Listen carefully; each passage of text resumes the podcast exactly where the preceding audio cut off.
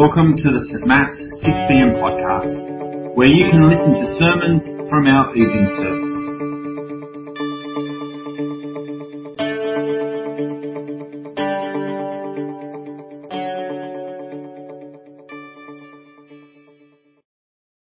We continue in our Means of Grace series and today thinking about the idea of meditation. Now, uh, as I was growing up, I was fascinated by cows. Anyone with me on this?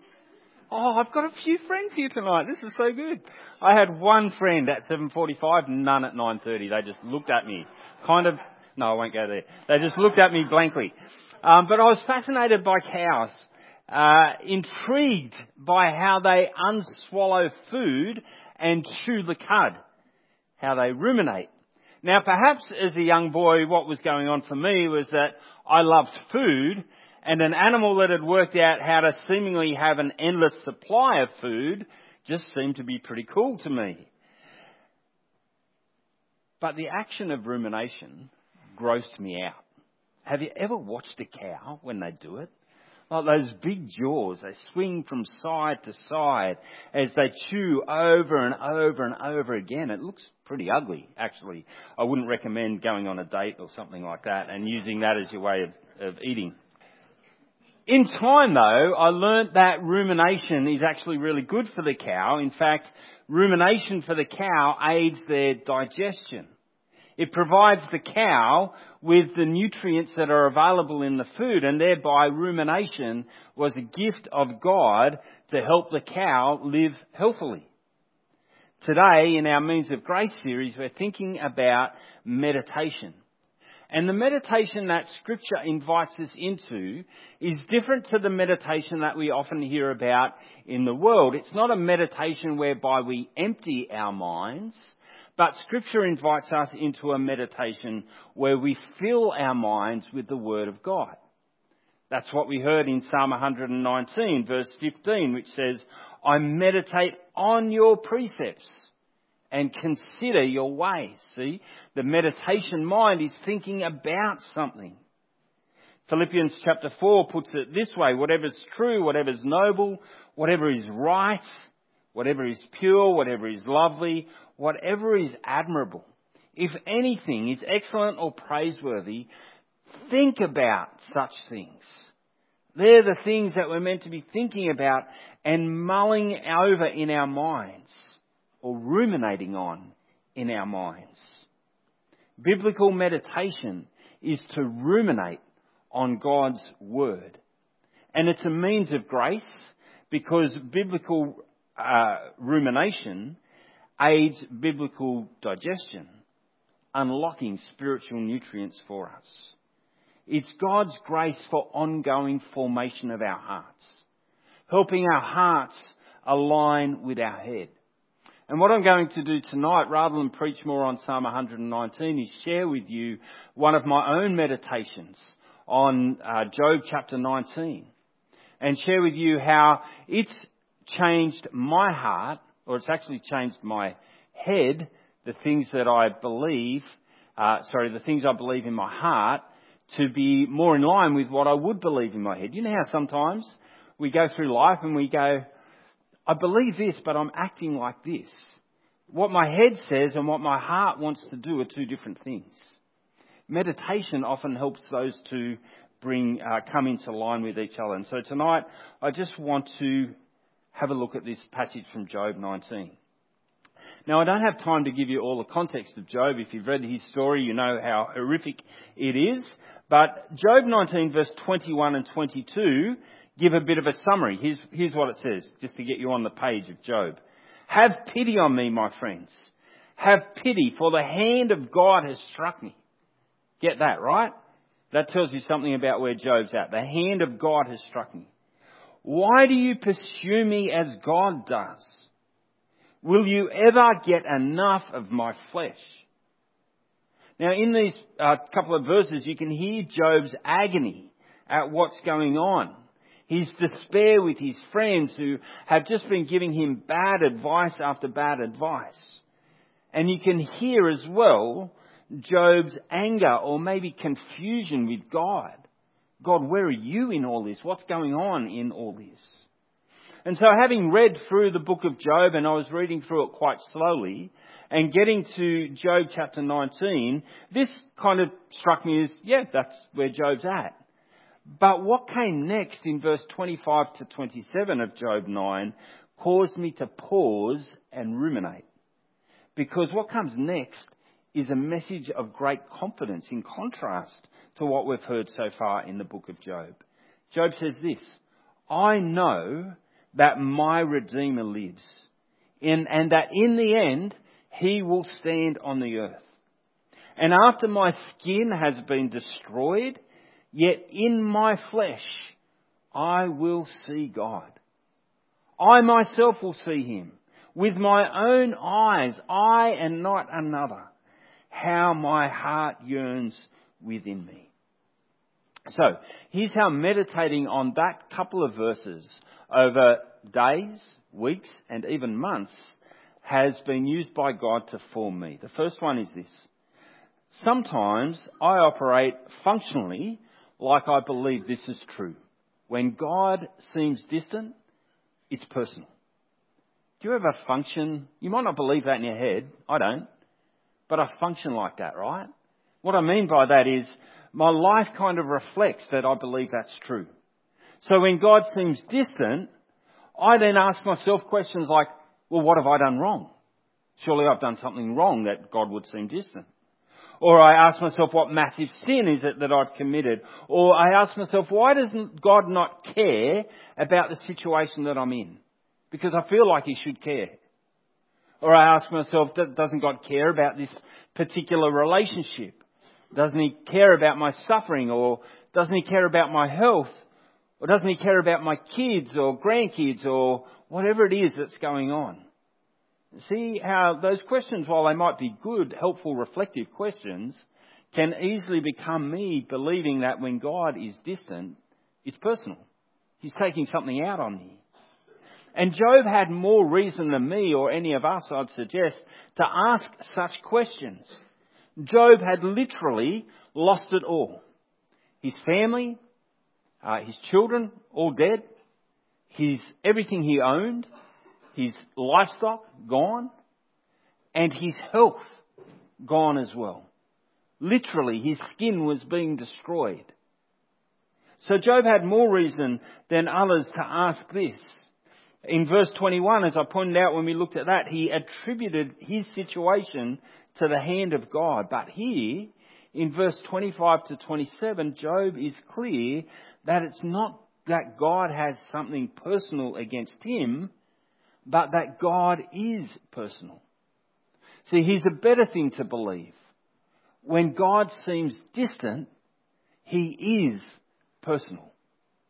And look at all the personal things in these verses. Look at how personal they are. Job calls God my Redeemer. Now, Job wasn't an Israelite, but he doesn't call God Israel's Redeemer, which would be true but distant. He doesn't do that. It's my Redeemer. In his suffering, Job lent into his personal relationship with God. He doesn't call God his comfort. He doesn't call God his defender. He doesn't call God his strength. Perhaps he didn't feel able to call God those things at that point in time. Or perhaps there was something more important. Something that grounded him way more. In despair, Job calls God my Redeemer. What mattered was not where God was in the suffering, in the chaos of Job's life, but where God was in his whole life. And when Job thought about his whole life, he recognized that God had redeemed him. That no matter what else was happening for him, God had redeemed him that God was for him. God's personal redemption of Job gave Job a hope beyond the hopelessness and helplessness of his current circumstances. And that enabled him to say, I will see God. And Job's emphatic about this. Look at the verses again. I myself, I, and not another.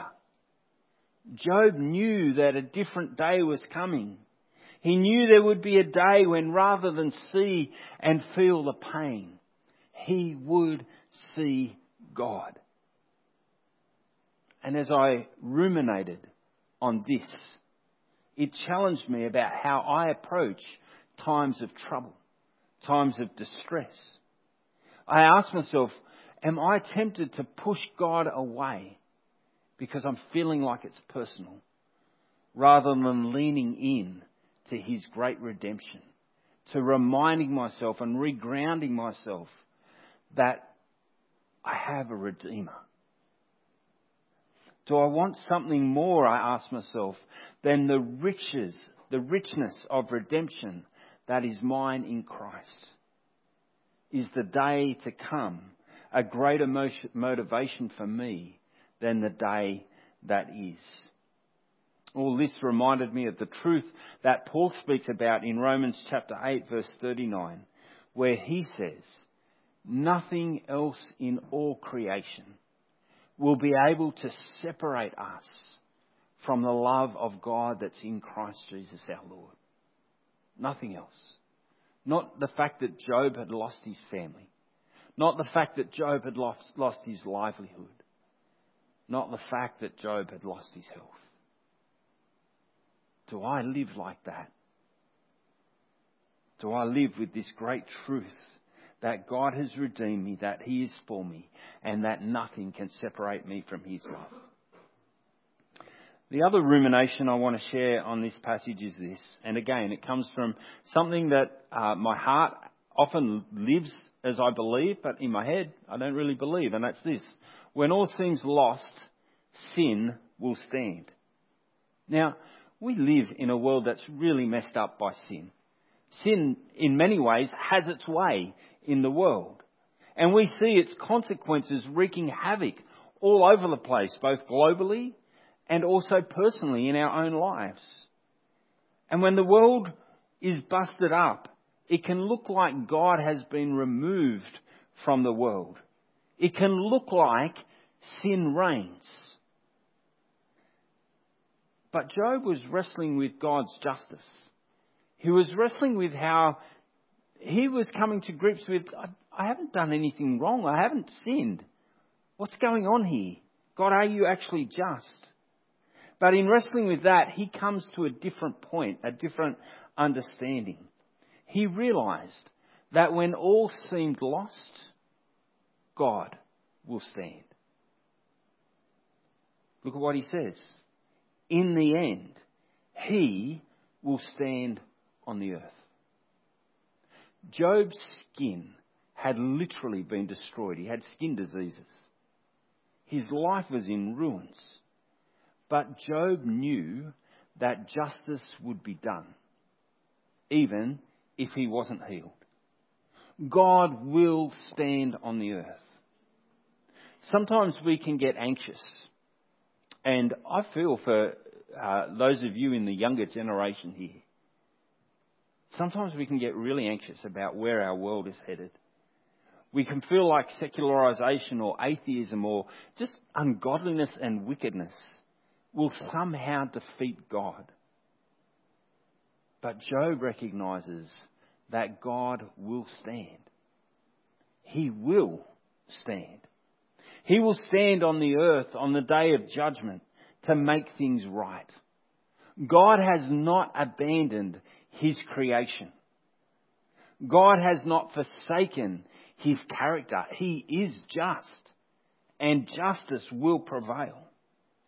He will stand on the earth. Wrongs will be made right. And this truth that Job reflects on leads him, leads his heart away from despair and toward hope. His focus is not just for justice today, justice here and now, justice for me, for Job, but he yearns for the day, the day when God will stand on the earth and the greatest justice will be seen for all time. He yearns for that day. 2 Peter chapter 2 verse 9 tells us that the Lord knows how to rescue the godly from trials, and how to hold the unrighteous for punishment on the day of judgment. Do you know that? Does your heart know that? That God knows what He's doing. That if you feel like you're in a trial at the moment, God knows it. He can rescue you from that. That if you feel like the unrighteous, the wicked, the ways of this world had their way in our world, God knows how to hold the unrighteousness for punishment. He doesn't forget about it. He is just, and justice will come. Jesus will return. And when Jesus returns, He is the one who will stand on the earth. He will rescue us from our trials. He knows what He is doing. He will punish evil, sin, and all unrighteousness. When all seems lost, here's the truth to hang on to. Jesus will stand. Jesus will stand on the earth.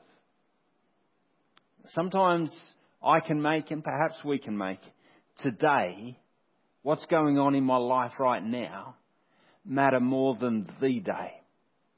The day when Jesus returns and makes all things new. When all seems lost, it's helpful to maintain a perspective that Jesus will stand on the earth, that he will bring justice, that he will make things right, and that that day matters more than whatever I encounter this day. That doesn't make what you encounter this day insignificant, but that day matters more. There's my ruminations. My ruminations on Job 19 and how they've been affecting my heart. But meditation isn't complete just with rumination. In fact, that's just the start. The cow, I would like to suggest, doesn't spit out the cud, but having chewed it, digests it so it can benefit from all the goodness that it's been chewing away at. So here's a few things you can do just briefly to aid digestion. First, memorize scripture. Whatever it is that you've been meditating on, commit it to memory. Now, I know this is a really 90s thing to do, don't laugh at me, but I use a screensaver to help me memorize scripture, right? It's simple, it's easy. You might like to make a wallpaper for your phone, and while you do that, show me how to do it, because that'd be cool. uh, you might like to make a meme of some sort. What, like, I don't care. Just work out how can I memorize this? How can I commit this to memory? Second thing is make a plan to use it. Now, those of you who are Apple Mac users might love, like I do, this particular function on the Apple Mac, which is Command and Spacebar, right? Who knows that function? Who knows what I'm talking about? Like three of you. That's disgusting. The rest of you, the rest of you, here's a good tip if you use a Mac, right? You press those two buttons and then you type in whatever word you want and it's this mega powerful search engine. Just change your world if you've got a Mac. Just go and use that. Now, here's the thing, right? I love using that on my Mac, but my brain doesn't work like that. I can't just go word, boom, here it comes. Alright? If you've got a brain like that, good for you. It's not mine. But here's what I try and do. I make a plan for when I'm going to use it. I think to myself, when are the times that this meditation that I'm having might benefit me? When might I need to call on God's Word at some time in the future? And when might I like to call on this passage? So for me, with this particular passage, it's been things like suffering. Whenever I'm suffering, this will be a good place to go any sorts of trouble or any confusion with God that I might be experiencing. If I'm feeling a bit disillusioned, go here. Go, to, go back to Job 19. Or if I'm worried about today instead of the day, go back to Job 19. So in doing that, I'm trying to create a filing system that might help me access this passage when I know I'm going to need it in the future. Make a plan of how you're going to use it. And then finally, mention it. Mention it to God in prayer. Tell Him, thank Him for what He's revealed. Thank Him for how He's changing your heart. Thank Him for His word and the beauty of it. But also mention it to someone else. Tell them what you've been learning because that reinforces your own learning. For me, that's another way of helping file it away somewhere where I'll be able to, to recall it in time. God gives us grace in so many ways. That's what this Means of Grace series is all about, to help us see God's grace in all sorts of ways as we live with Him and look forward to eternity with Him. But He gives us grace as we meditate on His words. Rumination aids digestion. And so may it be that the words of the psalmist at the end of Psalm 19 are true both right here and now for me and for us, but also for us as we meditate. He writes this as a prayer. Let me pray it. Lord, may these words of my mouth and this meditation of my heart be pleasing in your sight, Lord, my rock and my redeemer. Amen.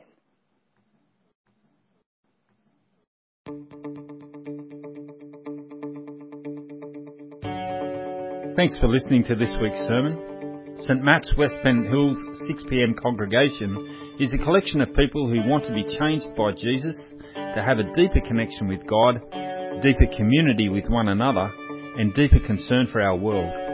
We'd love you to join us on a Sunday soon. For all the details, check out our website at stmats.org.au and be sure to subscribe to our podcast so you don't miss a sermon.